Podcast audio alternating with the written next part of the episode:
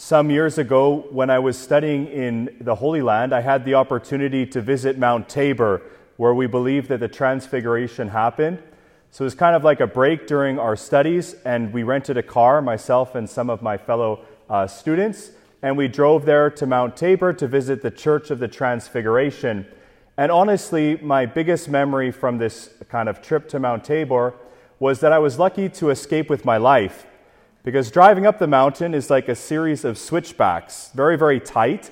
And most people take a taxi to the top. If they're not in a tour group, they kind of rent a taxi at the bottom, and the taxi drivers are just whipping around those uh, switchbacks up and up and up. So I was kind of driving. We were praying pretty hard to make it to the top. A couple, a couple close misses, right? But eventually we made it to the top of Mount Tabor.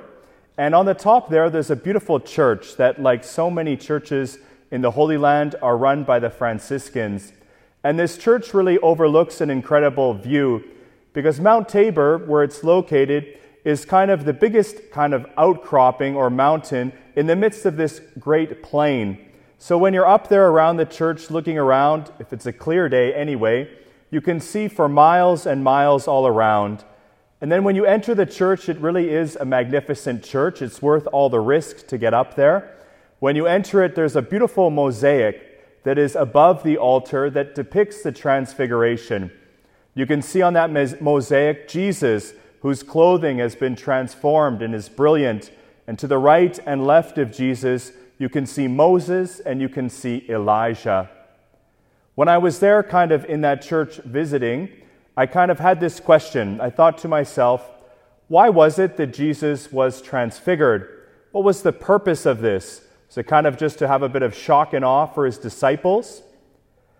The transfiguration, when we see it where it happens in the life of Jesus, was really meant to give hope to the followers of Christ.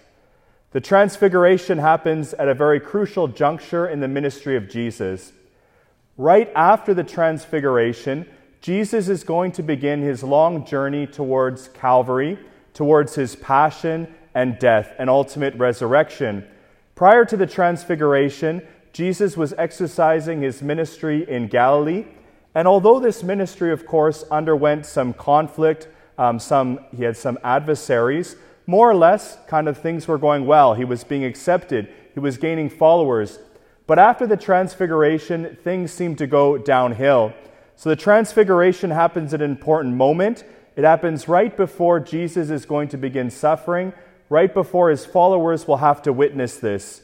The transfiguration of Christ gives hope in various ways. And we see this kind of in the different people we see at the transfiguration. Beside Jesus, we see Moses and we see Elijah. And this is meant to convey to us that Jesus Christ fulfills the law, represented in the person of Moses, and Jesus Christ fulfills the prophets, represented in the person of Elijah. So we see that Jesus in his ministry is fulfilling God's plan of salvation history. He is kind of the ultimate end destination or goal. We saw as well in this story of the Transfiguration that Jesus' followers want to make tents. And this didn't just have a pragmatic purpose, so they would have a place to stay away from the elements, but these tents are meant to remind us of the book of Exodus and Numbers as well. Directly after Moses gives the law, the people of Israel journey through the wilderness in tents, and God dwelt with them also in God's tent, in the desert sanctuary or tabernacle. So, having the tents there, or, or the reference to the tents, is meant to remind us ultimately of this time in Israel's past where God dwelt among the people in a very real and a very special way. One of the largest sort of symbols that we find in the Transfiguration is the clothing of Jesus. So we're told that the clothing of Jesus becomes dazzling, becomes glorious. And this, of course, is a preview to the resurrection when Jesus will appear in much the same way, where his clothes will become dazzling white. As well, throughout the entire Old Testament and into the New Testament, clothing or lack of clothing is an important symbol or image we know that at the very beginning in the book of Genesis, especially the story we heard last Sunday, we saw that when Adam and Eve fell, when they sinned, when they transgressed God, they were found to be naked. So they were without clothes. Ultimately, with Jesus and his transfigured garments, Jesus Christ, the new Adam, is undoing the effects of the sin of the first Adam. Now, Jesus is no longer naked, but appears with this dazzling clothes. Ultimately, then, the transfiguration is a preview to the end of Christ's story. It's a preview to the resurrection, and it's meant to give hope to Jesus' followers that as they're about to enter this difficult moment in their lives, this difficult moment in Christ's life filled with suffering, they're meant to remember that in the end, everything will end well. That the death of Christ isn't the end of the story, but rather the resurrection of Jesus is how it all ends. That life, the resurrection, ultimately triumphs over evil and over death. So the transfiguration then was meant to give hope to Jesus' followers to help them pass through a difficult situation. In our lives as well, Jesus presents to us kind of mini transfiguration experiences to help us travel through difficult and uh, difficult moments and moments of suffering. Kind of think of it this way. Uh, I used to enjoy hiking a lot more than I, I'm able to go now, but on a lot of hikes, maybe you've experienced this where it's a very steep hike, and apparently there's a beautiful view at the end, but you don't really know as you're kind of trudging through the forest. You're surrounded with trees. But often on a lot of these hikes, there's sort of like a viewpoint halfway through, right? Where kind of there's a clearing and you can look out and you get a sneak peek of what the view will be like at the top. And whenever I had something like that on a hike, I really liked it because it gave me courage. And I thought, okay, look, look how good the view is here already. The view must be spectacular on the top. So I kind of give myself encouragement to continue trudging to the top of that mountain. We experience kind of these mini transfiguration moments in our lives, these kind of views midway through that are meant to give us hope to continue traveling forward. For example, we might have a really moment of joy with our family and with our friends.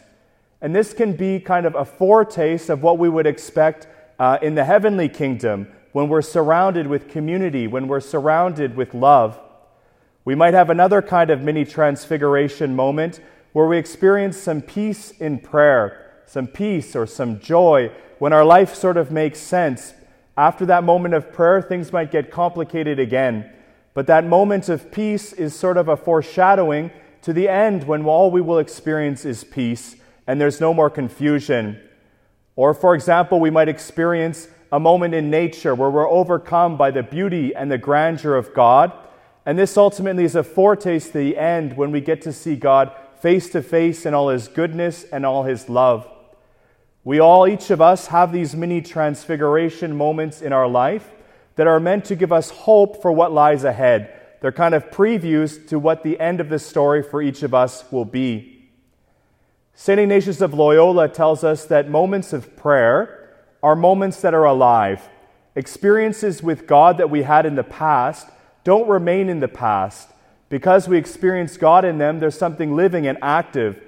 So St. Ignatius encourages us to return to these moments where we encountered God in prayer, to remind ourselves of what that experience was like, so that we can derive greater fruit and blessing and grace from it, so that we can again be refreshed from that moment of grace that God gave us. So perhaps at this Mass, then, as we recall the transfiguration of Christ, we can call to mind a mini transfiguration moment in our own life. It was one moment in my life where I experienced some peace and some joy. Try to remind ourselves of that moment here at Mass and ultimately allow it to give us hope. Hope as we travel through this Lenten journey, that we know that it doesn't end only in death, but ultimately with resurrection, but also that it inspires hope in us with whatever we're going through in our life. If we're going through a time of difficulty or struggle, we can remind ourselves that that mini transfiguration moment is a preview to the end, where all we will experience is joy, peace, and love.